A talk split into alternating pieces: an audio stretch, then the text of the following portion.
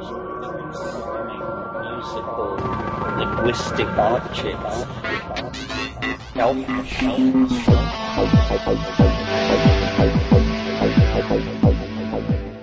Greetings from Cyberdelic Space. This is Lorenzo, and I'm your host here in the Psychedelic Salon. So here we are in yet another year, and although I hadn't planned it this way, uh, at least well in advance, we ended 2014 with a Terence McKenna talk, and we'll begin 2015 with the last session of his workshop that uh, we've been listening to for the past few weeks.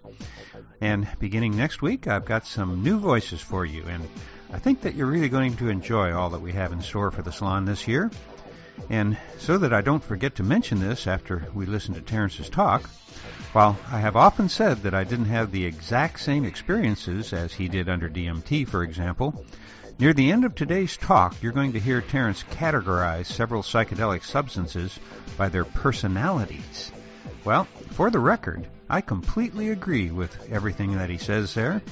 When I first got involved with these substances, I didn't have anybody nearby that I could discuss my experiences with. And so I just figured that I was imagining different personalities coming through these various substances. And of course, over time, I've exchanged these stories with a lot of people now, and for the most part, I think that you're going to find close agreement to Terence's personality assessments. Now, in answer to the question that starts off today's uh, workshop session, Terence begins with a description of his youth in a way that I hadn't heard before, Today, uh, we would say that he was probably being bullied, but you'll be amused at his solution to the bully problem. if the psychedelic community ever decides to create its own pantheon of gods and saints, then, well, maybe Terence should be dubbed the patron saint of non-athletic geeks who are being bullied. but why am I telling you this? Let's get it directly from the Bard himself as he begins the Sunday morning wrap-up session from this workshop which took place in May of 1993. Um, I was wondering if you thought that. Um, have you always been uh, a knowledge junkie, uh, or have psychedelics increased uh, your uh, enthusiasm for learning or capacity for it? I've always been sort of a knowledge freak. I mean, I was a very weird kid. I, I, knew I was weird when it was happening, but now that I have a 15 year old son and watch how he does it, I realize how absolutely weird I was and how alarming I must have been to my parents. and um, I was I was not socially adaptable at all because I had bad eyes and poor coordination.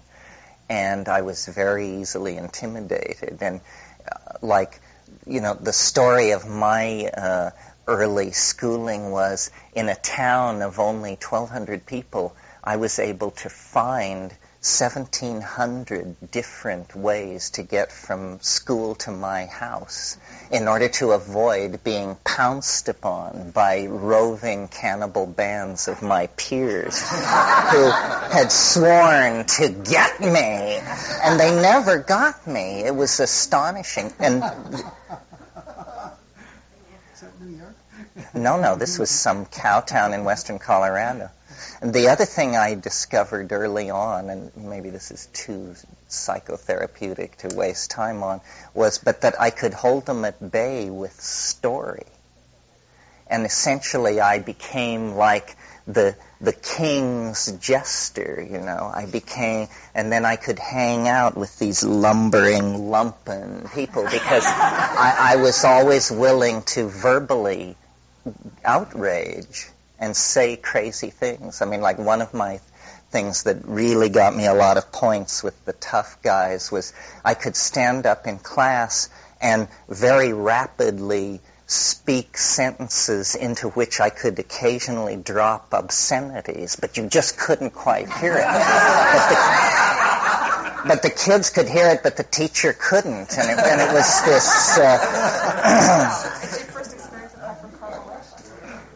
so so that was my scene. But in terms of the relationship to knowledge, I just uh, I love. It's what William Blake said. You know, he said, um, "Attend the minute particulars," and and that's what's interesting, I think, is um, the details of the distinctions among things. I mean, that's why I was a butterfly collector, an art historian, a Tibetan art hound, a rainforest botany person, because what it's all about is the incredible variety of morphological expression in the world. Now, I suppose a Buddhist would recognize this as a serious samsaric hang-up you know, that I love the texture of the uh, apparent visible world.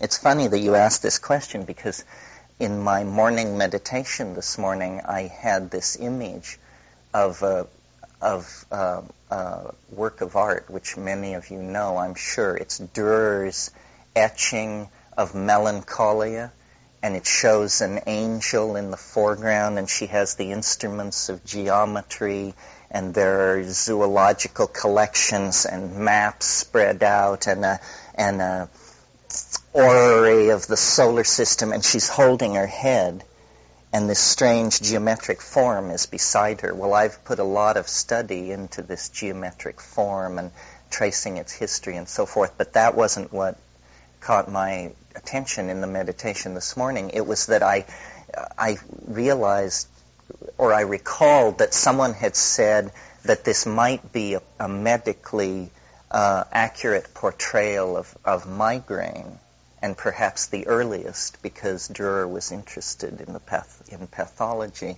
And then I got the thing for the first time, which was that the angel is has a, a headache because of the proliferation of of this technological artifactory of all sorts that is spread around. And it's this amazing picture of uh, historical exhaustion.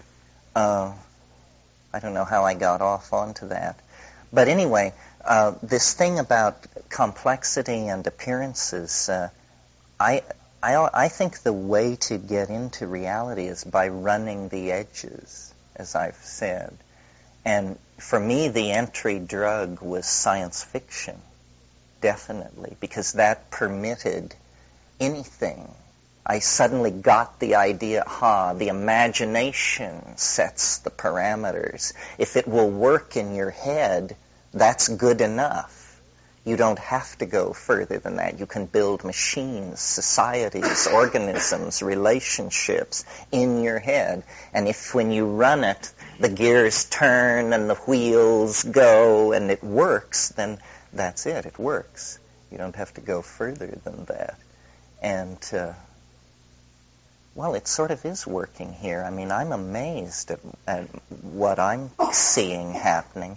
I mean, I have the feeling that we're just calling it into existence, that it's working. You know, just don't drop the ball, no, don't jinx it, nobody say too much, but we're, it's turning. I can feel it. I mean, it's like turning a battleship with a canoe. But it's turning, you know, and it's enormous, so it's very hard to deflect its momentum. Nevertheless, by holding this point of view, somehow it's working. I've never seen anything like it. I mean, I wouldn't have believed it possible. It's, it is that the world is made of language. And it is that by a certain act of contained concentration, if you are with the Tao, it begins to shed its secret, or it begins to open ahead of you.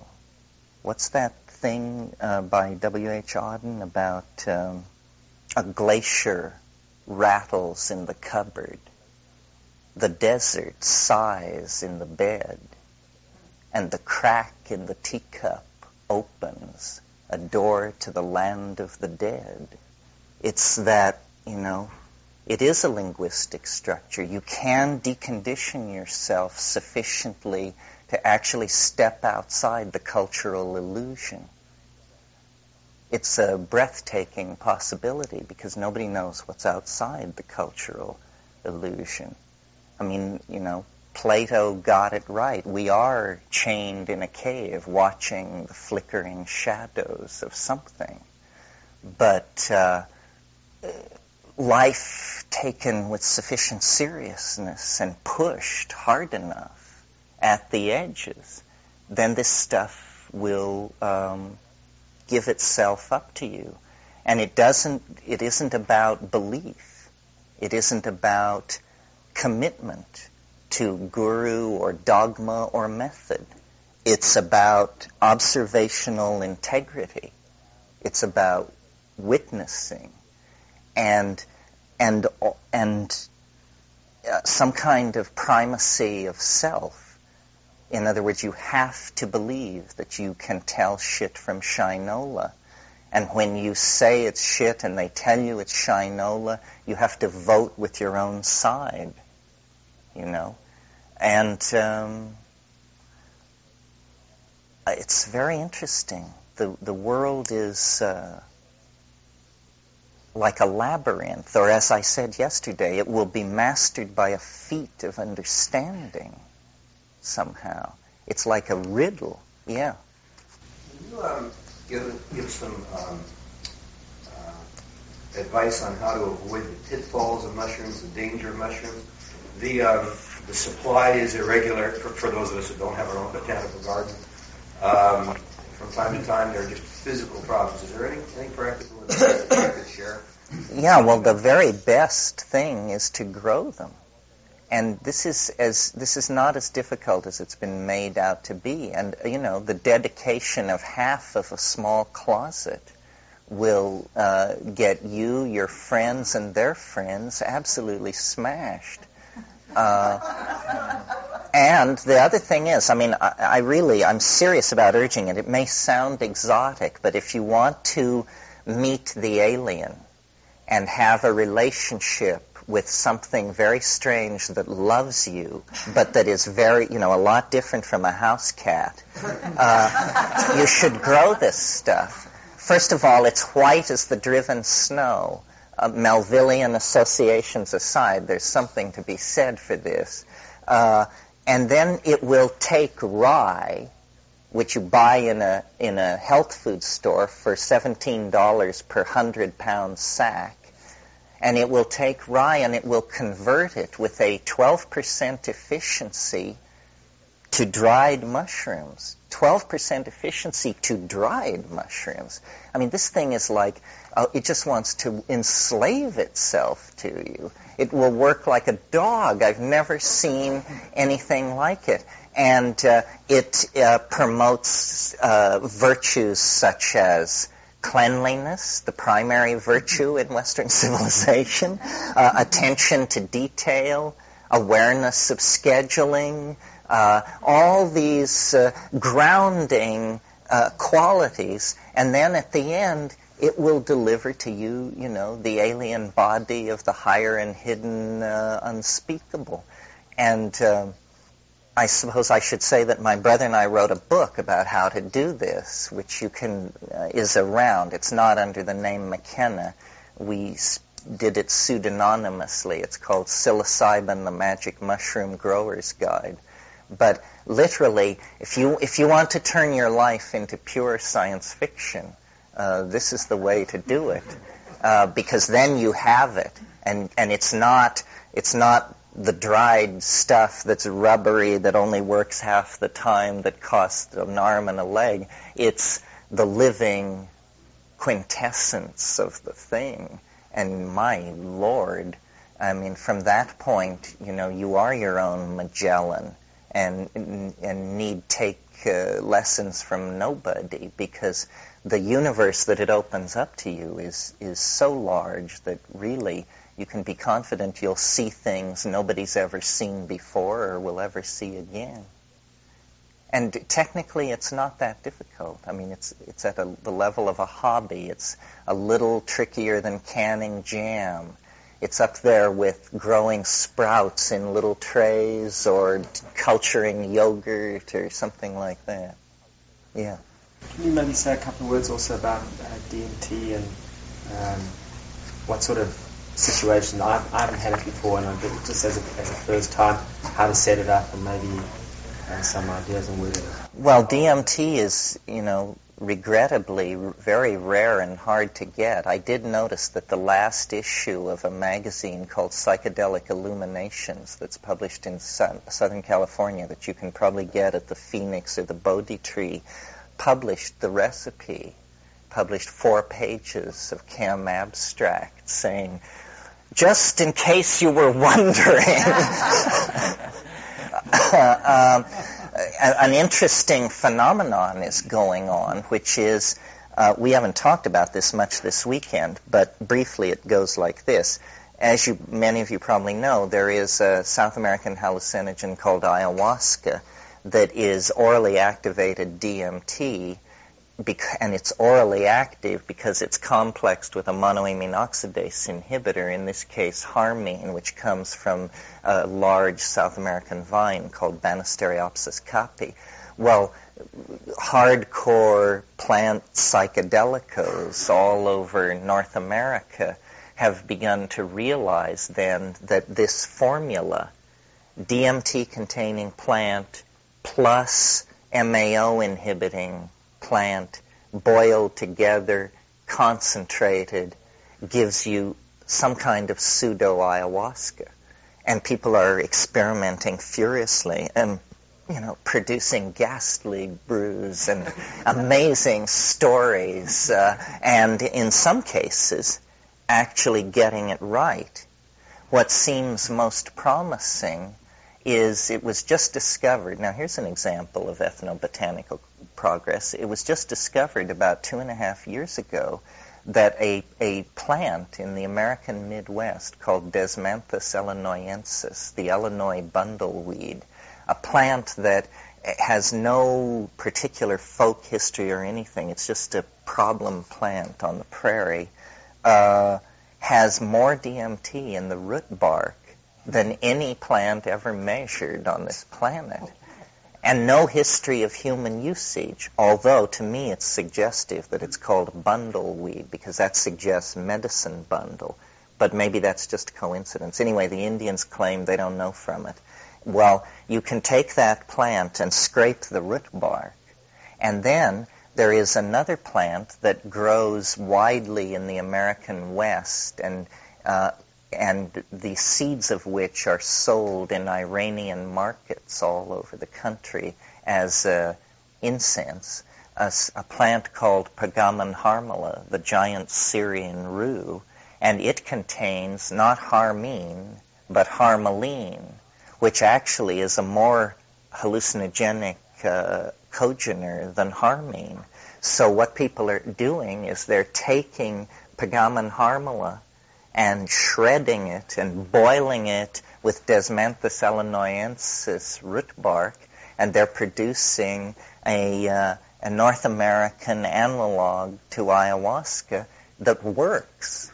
And w- this is a very interesting development on many levels because it means people are essentially concocting their own unique personalized brews. It also means that probably Peganum harmala which I'm not kidding, in these Iranian markets they call it hermal, and for six dollars they'll sell you a pound of it, which has enough harmaline in it to flatten your entire apartment house. uh, uh, Peganum harmala, as a source of this MAO inhibiting harmaline, can probably be used to activate all of the DMT containing plants in the flora of North America, and there are many. There are, uh, first of all, a whole family of grasses, the phalaris grasses, Phalaris arundinacea, um, oh, I can't remember, several others. They cause staggers in sheep and uh, are, uh, you know, identifiable grasses. There are a number of species of acacia. Acacia confusa contains DMT. Uh, uh, this, there's a plant out in the Central Valley of California that clogs the locks, the, the canal system that they spend millions of dollars dredging and piling up mountains of this stuff. The root bark of that, Arundo donax, it contains DMT. So people are out there scrambling, and you know, if you were of a witchy turn of mind, this is uh, something to fiddle around with. Uh, there's nothing more satisfying than finding your way to that moment where in your head, you know, it begins to glitter and you realize, you know, it's here, it's here, it worked. Theory and practice in perfect concert has delivered outrage. so that's a possibility, yes. Uh, they're, they, they're saying that life on Earth started a lot earlier than they thought. They thought it started like six billion years after the Earth stabilized, when it was only like some 400 million years, and that it was very possibly one of the ideas they have is that it was started by spores from outer space. yes. Eventually, you see, this is what I said, that they will come to us. Because, I mean, that is such an, that's almost like a freebie because it is, you know, all you have to do is like just wake up for a moment and realize that, of course, space is not an, an impermeable barrier to life. I mean, it's a tough barrier, but I've been in the Seychelles and in the Hawaiian Islands. These are mid-ocean islands that have been populated by life that has drifted in there. And when you think about the fact that a single Stropharia cubensis mushroom in the sporulation phase, which can last up to three weeks, sheds three million spores per minute for three weeks. One mushroom. One mushroom. So, and then you have, you know, the dynamics of the atmosphere. Uh, they pick up off the Antarctic ice shelf uh, chunks of Mars half the size of your head.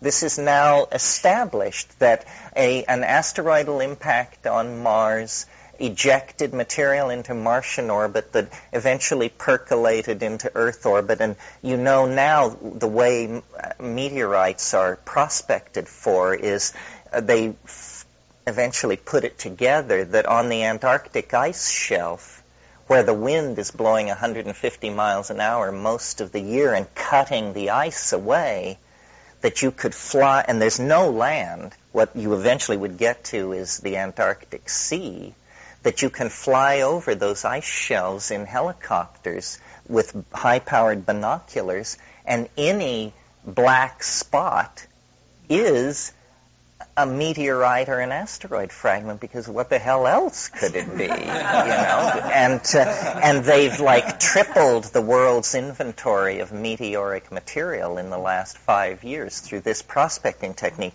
They have found a whole box full, like 20 different specimens that they are confident are lunar material, ejecta from from cometary impact on the moon but two strong candidates for Martian origin.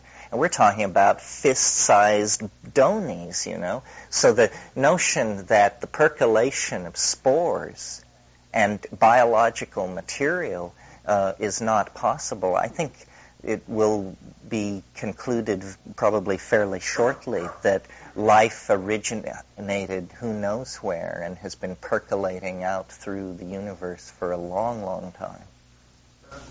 Where do you see the place of cannabis in uh, consciousness evolution or whatever? I mean, on the one hand, it, it, it, it's obviously doing something like that, but on the other hand, kids do it before they do a drive-by shooting in LA, and uh, also address maybe the not- notorious uh, effect on memory. Uh, uh, you mentioned that you sometimes do cannabis when you're doing mushrooms. And my experience is that I don't bring back as much information that I remember when I mix the two together. I just want to hear your comments about that. Yes, well, it's worth talking about cannabis. Uh, I certainly, I don't think I would be who I am if it weren't for cannabis, and it it hasn't particularly affected my memory. I'm actually the most devote, on a lifetime scale, the person most devoted to cannabis that I've ever known is myself. I mean, when I lived in Asia, I used to set my alarm for 2 a.m. to smoke because I couldn't go from midnight to 5. And, uh, you know, pe- people thought I was bananas. Uh, in terms of its deleterious effect, I mean, it, as I, I think it's pretty on a scale of the other major drugs of commerce, which would be alcohol, tobacco, and white sugar, I think it comes off as in the best position. Um, I sort of think of it as, uh, you know, going back to this partnership model about mushrooms in Africa, that when that all dried up and those people were moved into the Middle East and there had been previous waves of migration out of Africa that had established populations in Central Asia. This is why you have like Peking man and Java man. Those are those are earlier uh, remnants of earlier migrations. Cannabis uh, uh, botanically originated north of the Himalayas on the plains of Central Asia and I think it probably uh, is the best substitute for mushrooms on the cultural level. Uh, it's it's interesting. See, it was early on. It's one of the oldest domesticated plants. It was early on associated with cordage and fiber, and it's strange that all the words that associate to narrative are also words about weaving I mean, you weave a story, you unravel a yarn, you uh, th- you know thread unthread a situation, you untangle a situation. It's the parallelism is very old in all European languages. This association uh, between narrative and fiber, which means hemp. So I I sort of see it as um, the pilot light of Gaian consciousness that was kept going. Now, what people always say to shoot this down is they say, well, but Islam tolerates cannabis, and Islam is hardly the pilot light of Gaian consciousness. Mm, yeah, I mean, it, the, it isn't actually that Islam tolerates cannabis, it's that the Quran expressly forbids alcohol. And then that leaves you to sort it out from there. Uh, I certainly think cannabis should be legalized, and that if every serious alcoholic were encouraged to be a pothead, uh, and uh, other drug abusers encouraged toward pot, the problem with pot from a societal point of view is that it, it, it is psychedelic enough that, like all psychedelics, it erodes loyalty to cultural values meaning this is the bullshit effect. You know, you just people say, you know, why don't you get a job? Bullshit. Why should I? uh, I don't see it implicated in violence. I mean, I think if anything, probably cannabis in, in ghettos is holding down violence as a drug, but probably promoting violence as an item of commerce, and that is because of chuckle-headed laws. I mean, I'm absolutely convinced that the way to solve the drug problem is to remove the profit motive. That's so obvious that I just, it's baffling to me. And society is so schizophrenic on this topic. I mean, the most dangerous drugs are alcohol and tobacco, both fully established in the uh, engines of commerce. Um, it's a bizarre situation and, you know, largely driven by the agenda of Christian fundamentalism in collusion with criminal syndicalists who see this as an opportunity for enormous profit and, uh, you know, cynicism all the way along, yeah. Yeah, but I, I do find that, um, I mean, I can't smoke a lot of pot because it just, uh, unfortunately, I can never become addicted to any drug as much as I try. My body just doesn't tolerate it. But and I've tried them all more than once. But um, but I do find with pot. I mean, I've had friends who became potheads who it wasn't that they betrayed commerce; they lost their ambition. And you know, and I mean, you're very intelligent, and you you know, and you've got a vision, and you're you know, you're dedicated to your vision. You can pursue it. You know, you're a little bit above most average people, but or different than most average people. Manic is what you're trying to say. Yes, I understand. But I mean, these friends of mine, I would say, you know, really got lost because of their addiction to pot. And well, so I think that there's more an issue around it's not about drugs as much as, as it's about addiction and the issue of addiction.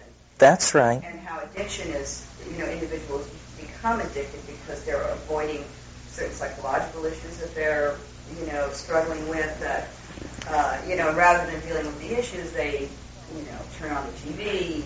Well, this relates to this larger model we talked about of time, of the war between habit and novelty. The thing that offends people about drugs, and if it doesn't offend you, there's, I think, something wrong with your value system, is to observe unconscious, repetitious, self-destructive behavior. I mean, if that means betting on the ponies, or chasing hookers, or shooting junk, or making bad investments, or always blowing your stack with your friends, whatever it is, repetitious self-destructive behavior triggers disgust in the in the rest of the gang, and uh, drugs.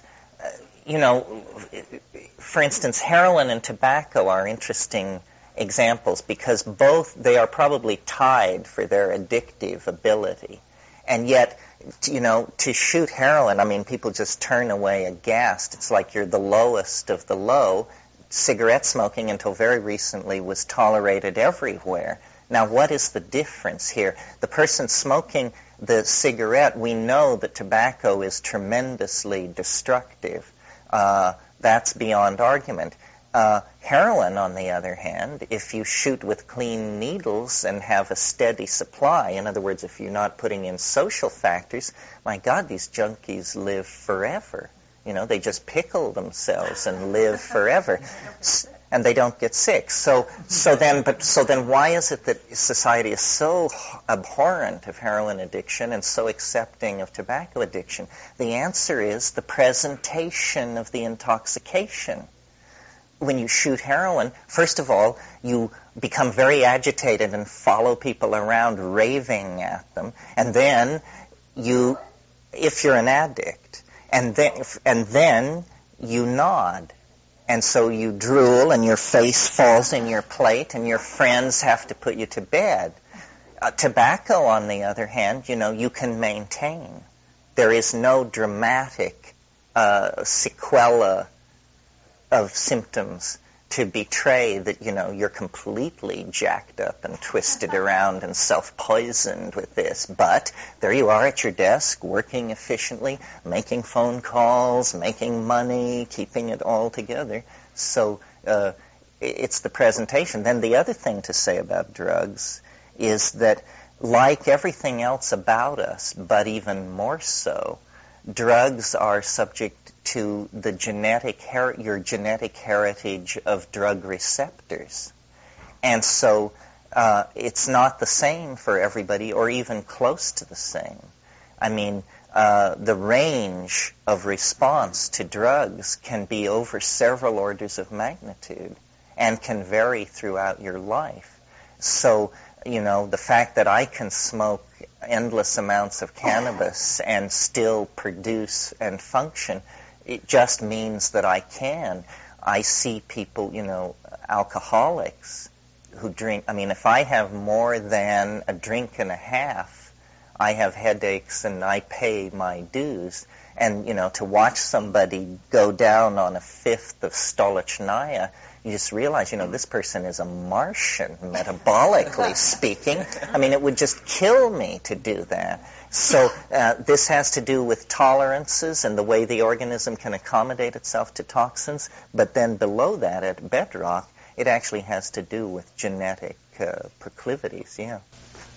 Uh, with regard to back to cannabis as a hallucinogen, um, is there a difference in your experience in, in smoking versus ingesting it, uh, eating, uh, eating? Uh, well, that yeah, that's a good point. See, ha, uh, hashish, or the way cannabis entered the West, was as hashish, which was eaten in the 19th century. And if you read the accounts by 19th century savants who who ate large amounts of hashish, uh, it will convince you, you know, that it was the LSD of the 1870s. I mean, these are m- mad intoxications that they are describing. It's not sitting around, you know, seeing the wallpaper move. And, uh, uh, So they had more to lose than Jen Crawford. well, they were eating it. Why did cookies and brownies, Alice B. Toklas brownies, why did, why did that lose fashion? Is there a danger in it? No, I think when pot went from $15 a lid to 475, people stopped cooking with it. Uh, but let, let me uh, let me say this about uh, about eating hashish. If you're going to do this, I recommend that you eat uh, red uh, Lebanese hash if you can, because you see, Lebanese hash is made in a way that people don't really touch it in the same way that charas is made in, in India by people whose uh, hands may not be so clean, and you know you're going to take a hit essentially of the uh, ambient bacterial population of the village of Hamarubitsar, and you know your guts will go completely berserk. This is one argument for baking it in a cookie is to get the pathogens at least smacked down a bit. But if you if you've never read Fitzhugh Ludlow's book, The Hashish Eater, Confessions of a Hashish Eater, it's hilarious. I mean, here it is. It's 1852, and he's at Union College in Riverdale, New York. He's been invited to the dean's tea, and uh, and and he's just taken this massive hit of cannabis jelly before arriving at the tea, and he says something like. Uh, uh, when the umbrellas protruding from the oriental umbrella stand turned into gargoyles, I knew that I must excuse myself, lest I run the risk of betraying my condition. Meaning, I'm too loaded, I've got to get out of here. Um, let me say one more thing about this. There's a wonderful book called Shaman Woman Mainline Lady that is writings by women about drugs. And uh, if you want to read something that just will make you roll on the floor with laughter, it's Louisa May Alcott's account of a picnic she and her friends went on with a, a doctor, somebody or other. And it's just the most insane thing. I mean, it's these incredibly pretentious Victorian femmes uh, with this doctor by this river in the English countryside, and and uh, it's Lil and Nell and Dolly, and Dolly says. Oh, doctor, we're, we're so exhausted with canasta. Surely you have some new little divertissement that you can share with us. And he says, well, Dolly, um, I do have uh, this, uh, this uh, little case of uh, the best Moroccan hashish bonbons from Paris.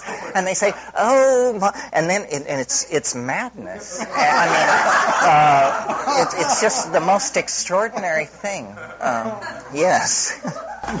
Does cannabis, cannabis work on the brain neurochemically? Does it stop? Or It's not very well understood. Uh, there is a receptor, uh, but cannabis is not an alkaloid. Cannabis is technically a polyhydric alcohol, uh, which makes it a chemically unique type. It's also bot- botanically unique.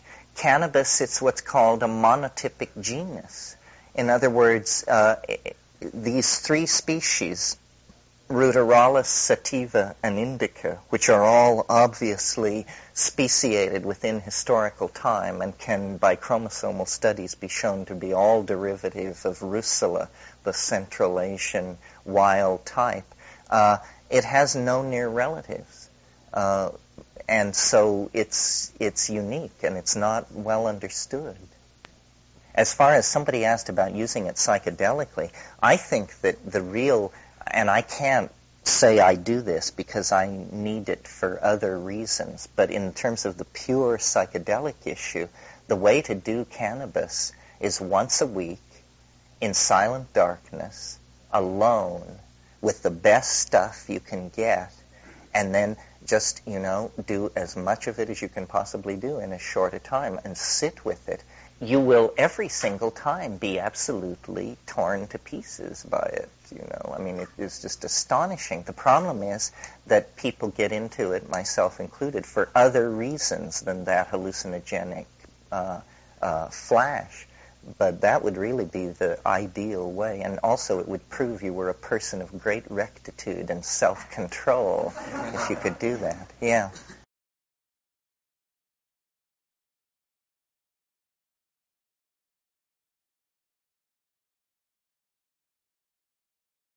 Um, in one of your books, um, you mentioned the idea of a nostalgia for paradise um, as part of uh, perhaps the collective unconscious, um, and maybe that was formed during the psilocybin paradise period. Mhm. Um, do you see um, in the in two, 2012 um, us having to uh, abandon that, or uh, will it be fulfilled by the Well, this phrase, nostalgia for paradise, I, I don't know who invented it. When I, I first encountered it in Mircea Eliade's book, uh, Cosmos and History, which if you've never read this book, it's a little book.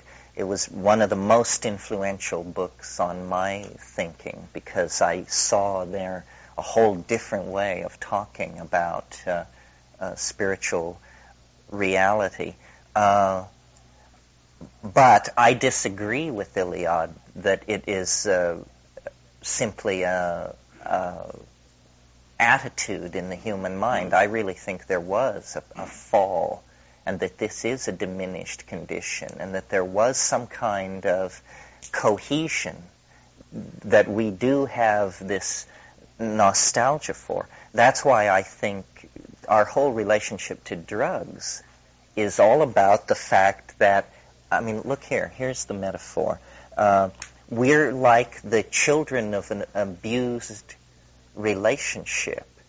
Something was taken from us 15,000 years ago.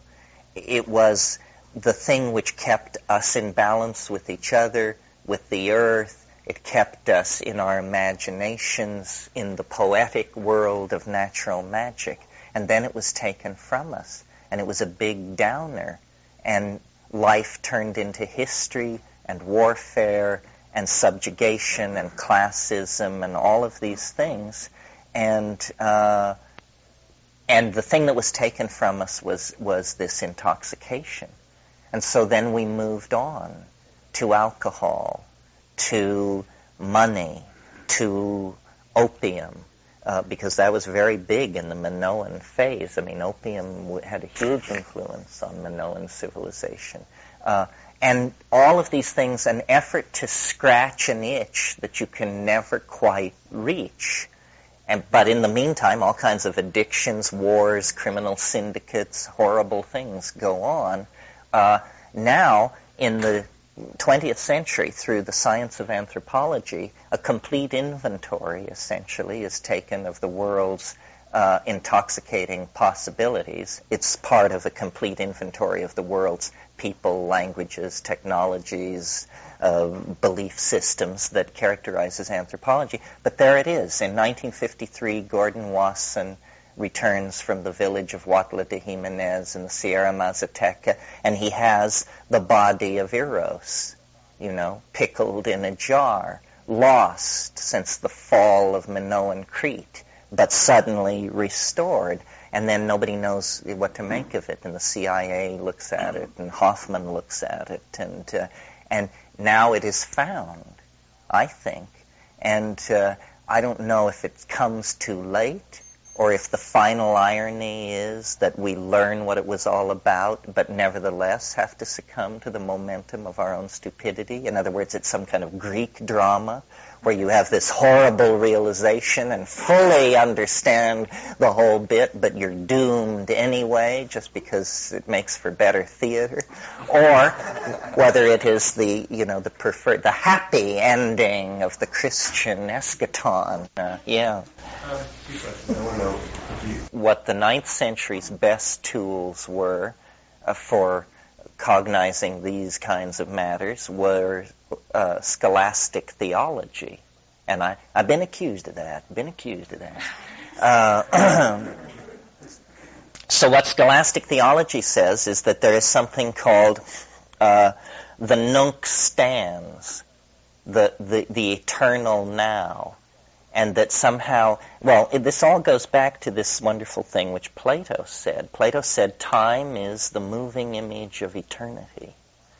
And uh, my notion of what this is all about is that the time wave we looked at last night is, is eternity. It's the fractal structure of the temporal module viewed from a higher dimension. And then time is the traversing of that thing the nature of the singularity is hard to anticipate. If you use the old fractal principle of ontogeny recapitulates phylogeny, do you all understand what that means? It, it's the phenomenon of that a fetus, as it develops, ontogeny, recapitulates the evolutionary history of life on the earth. That's uh, phylogeny. In other words, the, the fetus is first a little kind of a thing, an amoeboid mass of cells, and then it becomes sort of like a salamander, and then it becomes like a, a you know, a, a primitive mammal, and so forth and so on. Well, using that principle to try and anticipate the end state seems legitimate in the fractal, under the fractal dispensation. However, it leads to the conclusion that when you look at an organism, what happens to all organisms is that they die.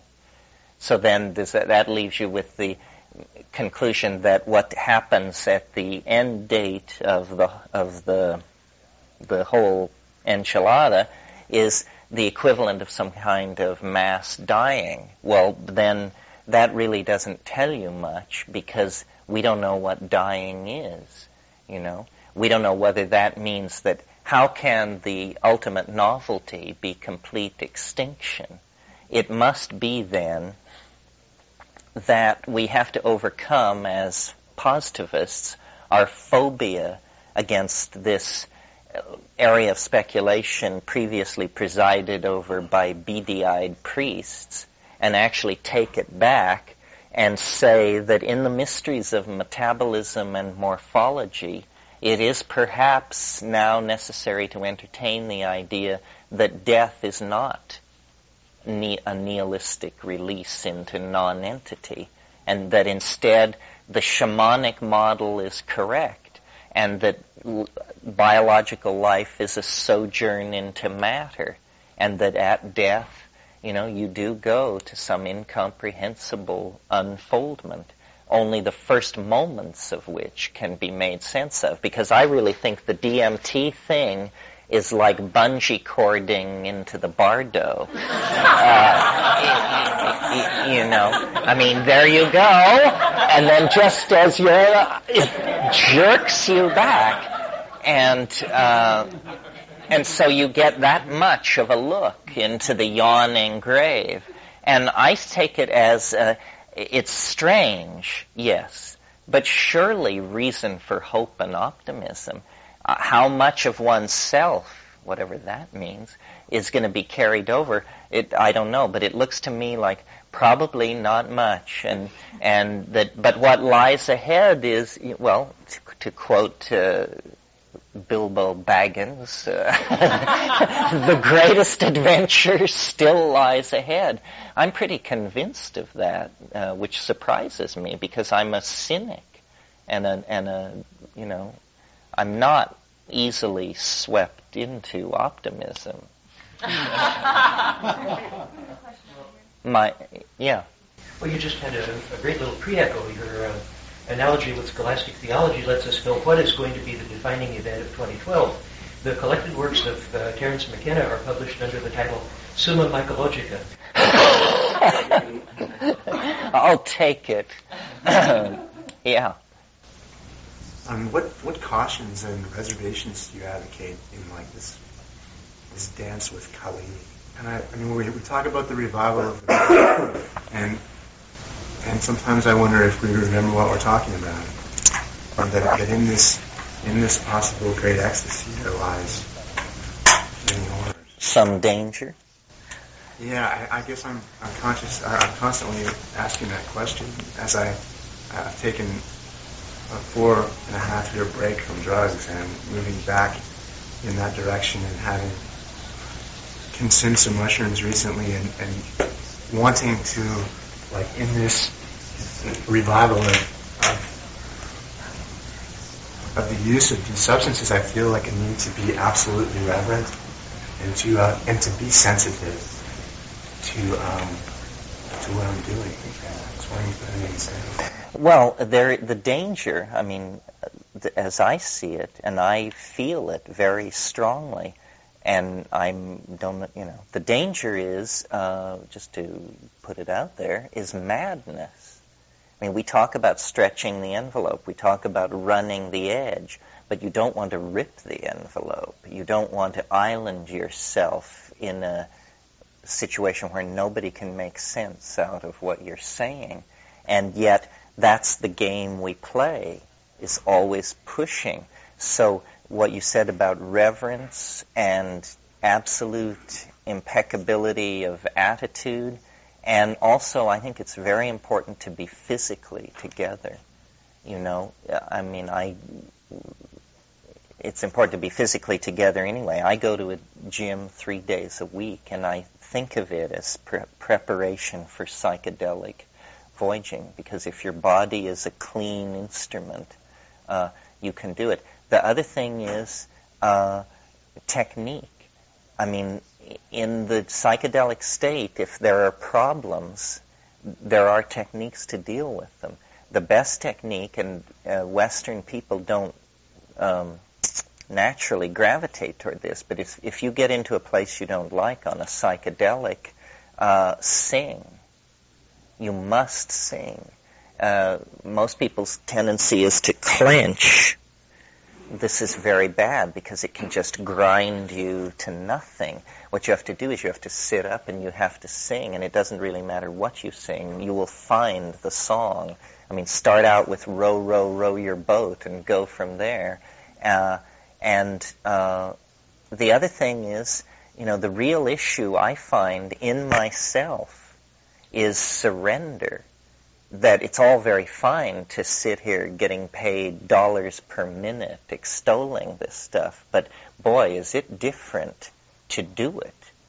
You know, you can talk all you want, but um, the the thing is so I don't know if scary is the word, but it's such a it's so total what happens, and you're so vulnerable, and you know that if there is any flaw, if there is any flaw in your approach or attitude, that that flaw will be magnified by the stress of the thing and become highly problematic. So it's all about asking the question, you know, am I ready? Now this is not a, this is not how how beginners approach it, nor should they. It's incredibly forgiving of uh, of first, second, and third timers.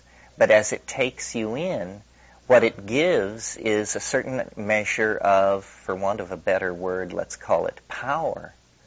And the payback on that existential validity would be another way of calling it rather than power.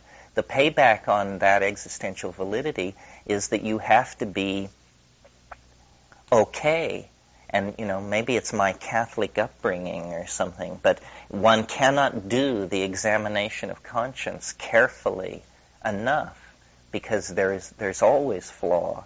So it's about you know staying right with it. It teaches the right way to live and also surrender. That's why I don't ever have an agenda. I regard having an agenda as as essentially aspiring to be a magician of some sort. And I don't. I don't. I want to witness it. I am perfectly content to be present at the miracle. I don't want to do the miracle, and I don't want the miracle to be done to me. I just want to, to be there. Uh, Frank Herbert, in his book Dune, said something which over the years I've found, though it sounds flimsy to say, it actually works.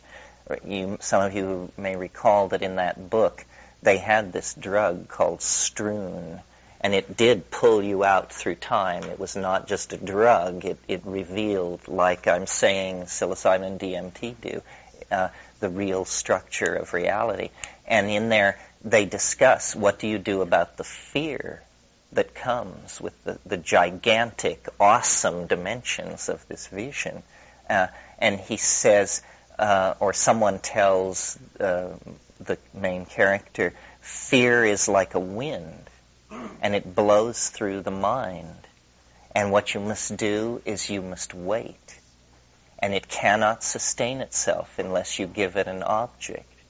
And uh, this is actually true, I found, that fear, whatever it is cognitively, physiologically, it's a chemical wave of release of adrenaline. And what you do is you just sit and watch it come like a bell curve and then recede, and then you're still on the surface of the ocean, and the power of it has been defeated. But if you if you give it any object to cling to, you know, it will break white water and then the chaos will overwhelm you. Yeah. Yeah. Oh, okay. I was wondering if you could talk about the difference between um, psilocybin and ayahuasca experiences. I'm, I'm particularly interested. I heard you talk once about how the value of those value in, for instance, the psilocybin experience in a more technological and, you know, get ready to depart the planet kind of value, whereas ayahuasca is more save the planet. Feminine. Yeah.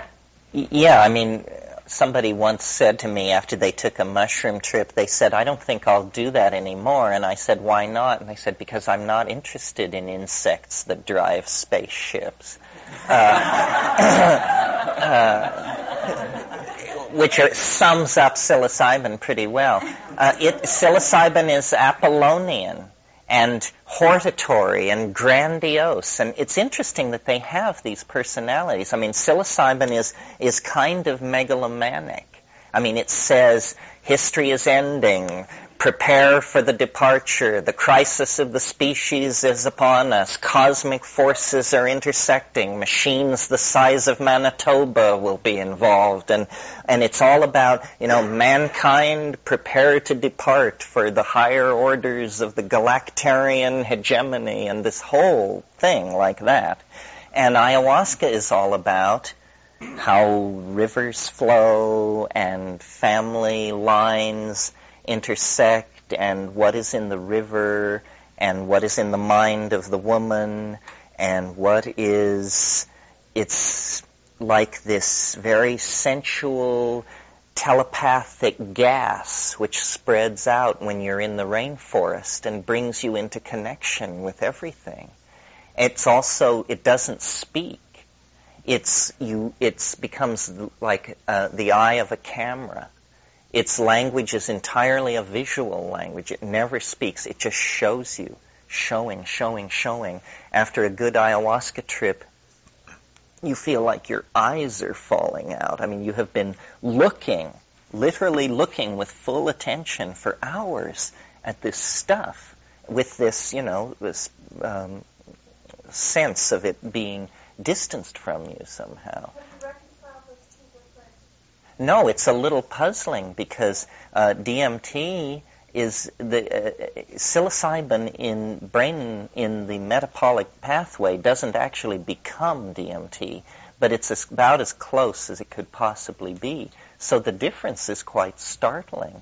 Um, and and then then DMT, when smoked, not when taken in the ayahuasca situation where you get what I just described, but when smoked, like it trumps the psilocybin. It goes so far beyond it because it carries you into the part where you can't understand. The other one, the psilocybin communicates at least in human terms. I mean, apocalyptically, mega technically, through these science fiction metaphors and so forth. But the, the, the DMT flash goes beyond that and you say, this is truly the presence of an alien mind. This is not being filtered for my consumption at all. This is absolutely uh, just off the wall, whatever it is. Yeah.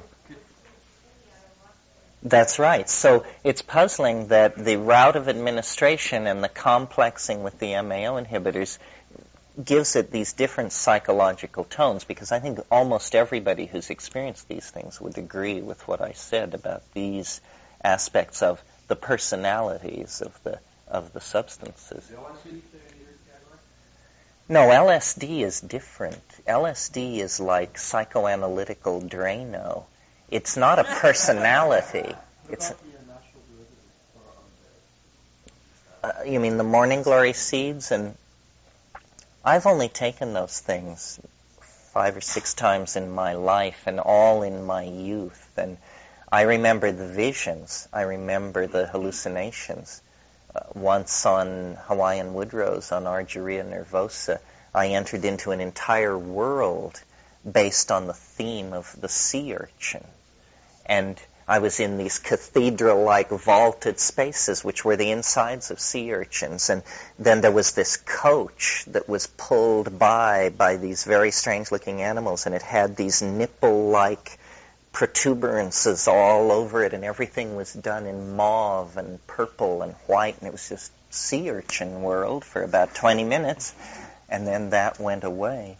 Could you explain, um, and I know this gets back to a basic premise and, what we've been talking about the last couple of days, but elaborate a little more on why you conclude that these hallucinations are in fact true hallucinations. In other words, why do you conclude that these elf-like entities really exist?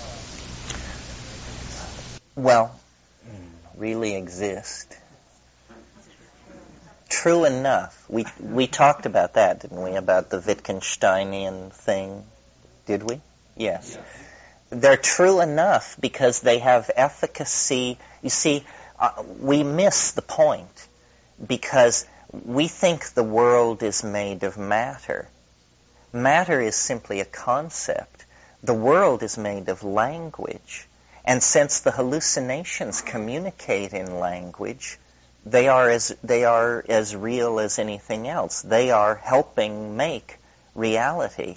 Uh, the, it's crazy to think that the universe is made of quarks and mu mesons and neutrinos and stuff like that. I mean, who here has ever seen one or has the, even the most specious grasp of how you would go about looking for such a thing? But we get exposed to those words. The world is really made of language, of interlocking concepts. Well, so then that means that the hallucinations are real. That in that sense where Mia Farrow says in Rosemary's Baby, my God, this is actually happening, that's what needs to happen inside the psilocybin trip. We have this category called hallucination or intoxication or trance, and then we say, oh, it's only mental, and therefore it's not real. Well, I've got news for you. It's all mental. And therefore it is real.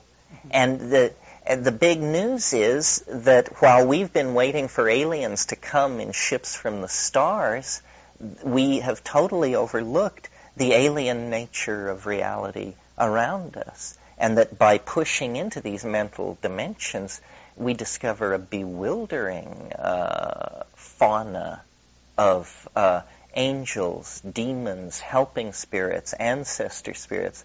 I don't.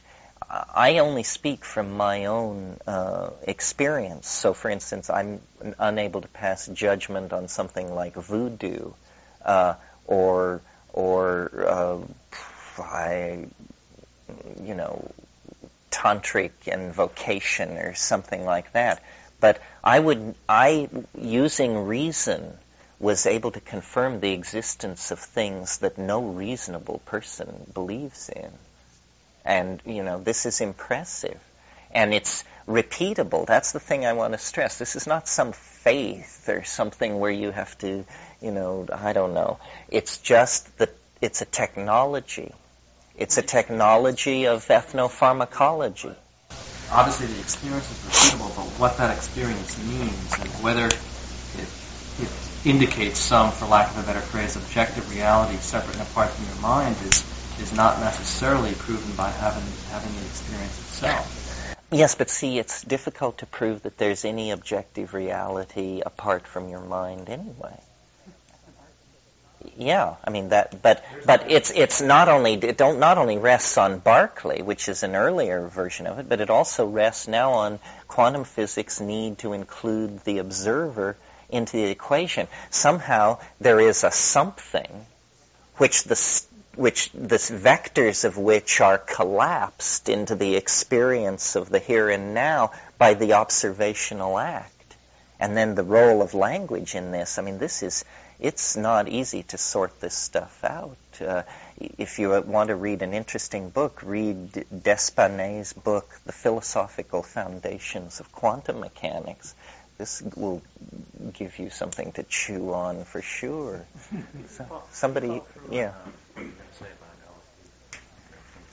Oh, that it well that it has no character, or and by character I meant personality. I didn't mean to diss it. I just meant it doesn't organize itself around uh, a personality the way psilocybin does. I found LSD to be like a conceptual enhancer. It was great for looking at things and for thinking about things. And uh, but I also, and this may be my my, and obviously is my personal thing. I found it just physically incredibly hard on my body.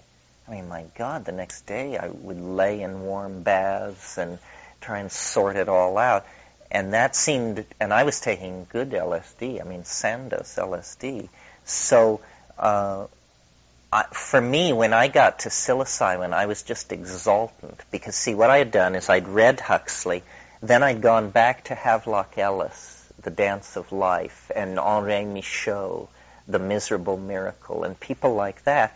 And Havelock Ellis talks about ruined buildings of great antiquity drooping with opalescent jewels and protruding from Venusian forests. And I said, that's what I'm after, you know.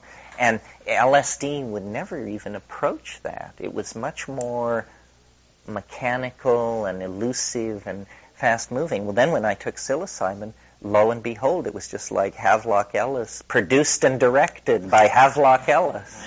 Uh, and that is what I love. It may just be a prejudice of mine, but to me, the the transcendental uh, part of it is the visions, because thoughts you can have, and even insights you can have, but to have behind your darkened eyelids a huge Technicolor movie going on for minutes and minutes, stunning in its cohesion and beauty and architectonic, triumphal. I mean, you just say, wow, this is great, this is great.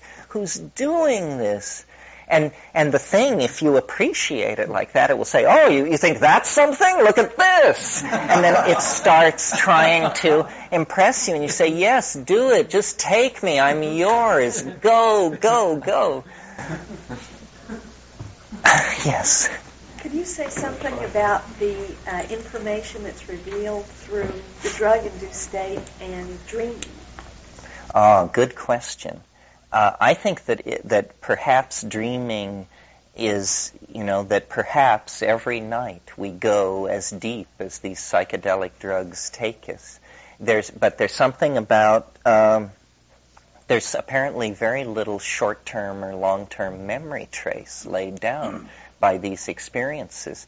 I think if we would just legalize these things and turn our creative science people loose on this, uh, what we really need is a drug that allows you to remember your dreams. That's it. And, pardon me? Well, we have the concept and we have claims, but I mean one that will work for me. yes, that's uh, that's a good point. The one argument that I feel the force of against cannabis is that uh, it completely suppresses dreaming. I well, it's it's debatable. My I think that because it's a boundary dissolver, that I have sort of a pressure theory of dreams, and that somehow cannabis depressurizes the dream place because you deal with this material in active fantasy. But boy, if you stop smoking, if you're a regular cannabis user and you stop smoking, within 48 hours you will have dreams that will have you on the phone to mother. I mean, and it goes on and on. Uh, I stopped smoking cannabis about a year and a half ago for four months. And uh, these, it, what finally sent me back to it is the dreams convinced me I was losing my marbles and en- enough of making a point, you know. Uh, had, and, and it was accessible to my rational mind. It was like my rational mind was in place enough to know that I had indeed dreamt it, and that I was re-dreaming and absolutely recollecting and reliving the dream state, I mean, the previous dreams that I had Really? the last like month or so. and where were these amanitas from? Uh, Michigan. Yeah, a lot. I mean, And and what other what were the other symptoms? Like, were, did you feel cold? Um, threw up about ten times, but that was, you know, was okay. Did you hallucinate? It was totally as though I was dreaming. Uh huh. Re, I was just absolutely immersed. I was catatonic. I mean, I did not move. First. Yeah. And, and Well, that's very interesting. I mean, uh, uh, we didn't talk much about Amanita muscaria. Amanita muscaria is very mysterious because uh, it it is so variable over its range. Uh, it's chemic, you know, it, it's seasonally variable, genetically variable, uh, geographically variable, and so it's the, you hear once in a while an amazing Amanita story. Most Amanita stories are that it's toxic and horrible, but maybe one in 15 stories will be something just wonderful like this. And it's, I'm convinced that, you know, it, it has to do with some very subtle chemical equilibrium that people find and lose. And probably when Amanita shamanism was flourishing, it was a case of where you really did have to go to a master to sort out so, how to do it without wasting your time or poisoning yourself.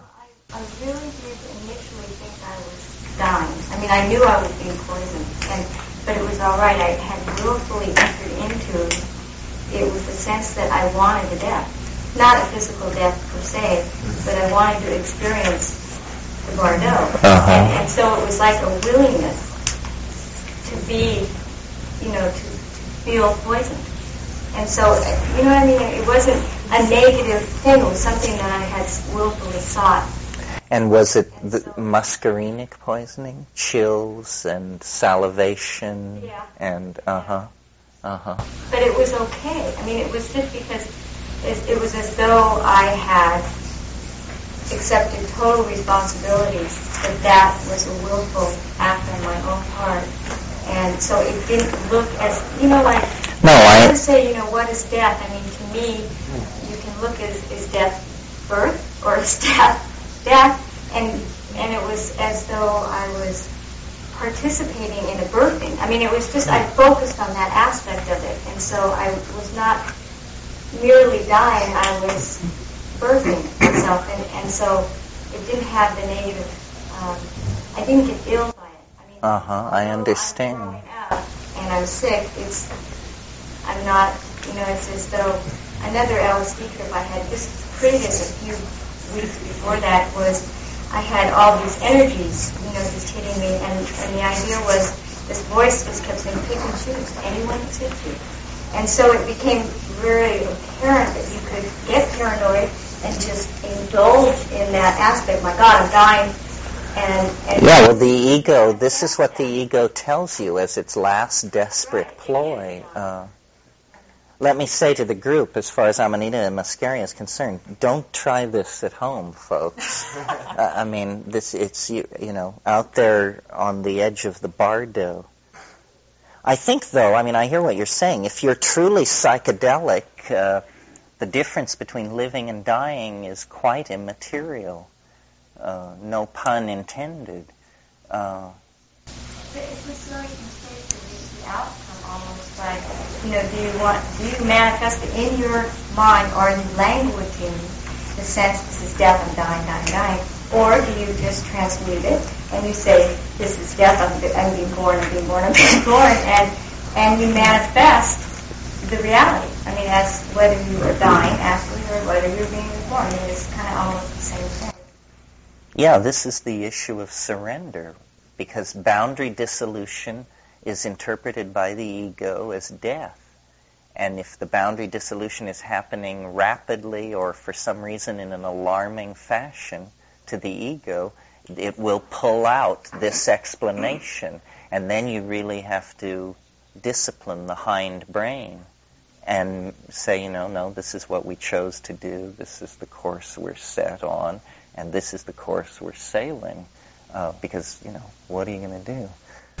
Um, how has taking the drugs you've taken over the years affected your uh, familial relationships and your life generally in terms of your happiness? Thing.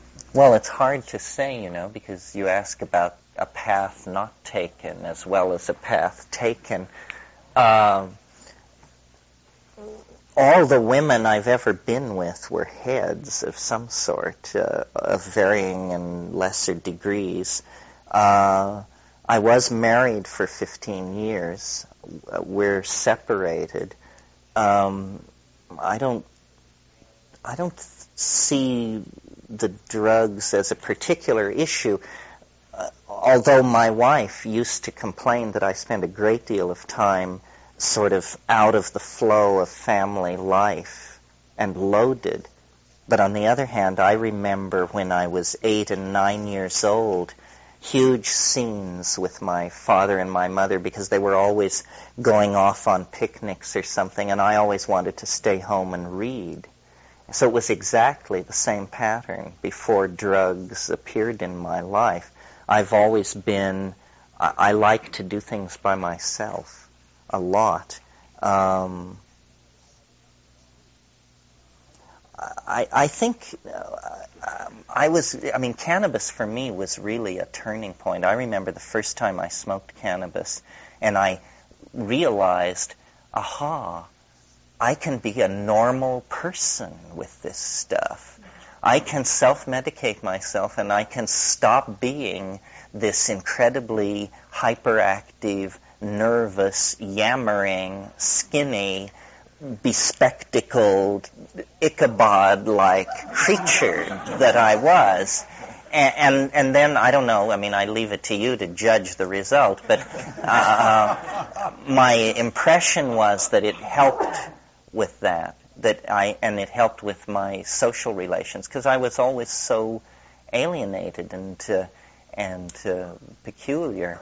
Uh, but my life has been so totally about drugs that I can't imagine it any other way. One of the things that most horrified me when I stopped smoking cannabis, and I've, I had always said it about cannabis, was uh, you worry you worry. People who don't smoke cannabis worry. Now, they would say that they're tending to business and that that's part of being an adult.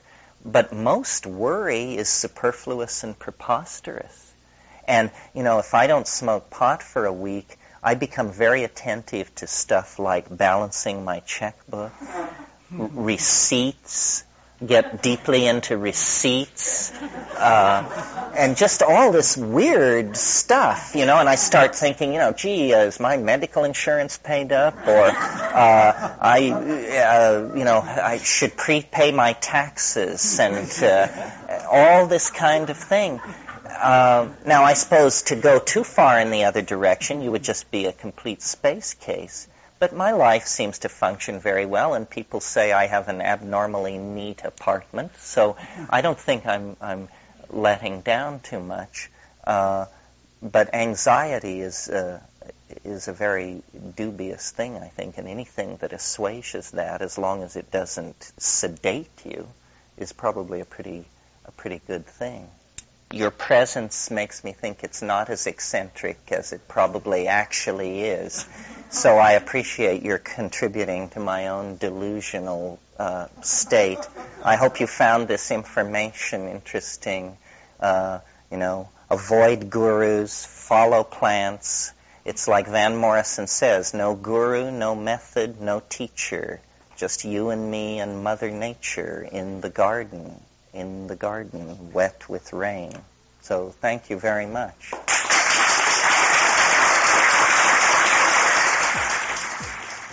You're listening to the Psychedelic Salon, where people are changing their lives one thought at a time. At several points in this talk, Terence said that he wouldn't be who he had become had it not been for cannabis. And I find it amusing when he said that he would set his alarm for 2 o'clock in the morning to have a toke because he says he couldn't make it until 5 a.m. without one. Now, here's a place where you just know that he's exaggerating. Think about this logically. Why would he have to set his alarm if he couldn't make it without a toke until 5 o'clock? If he couldn't make it all night without a toke, believe me, he would not have had to set his alarm. For a long time, uh, I thought that I was the only old guy who would get up during the night and have a couple of tokes. But now I've discovered that uh, quite a few people my age and older have a toke or two during the night to relieve some of the new waves of pain that old age brings with it.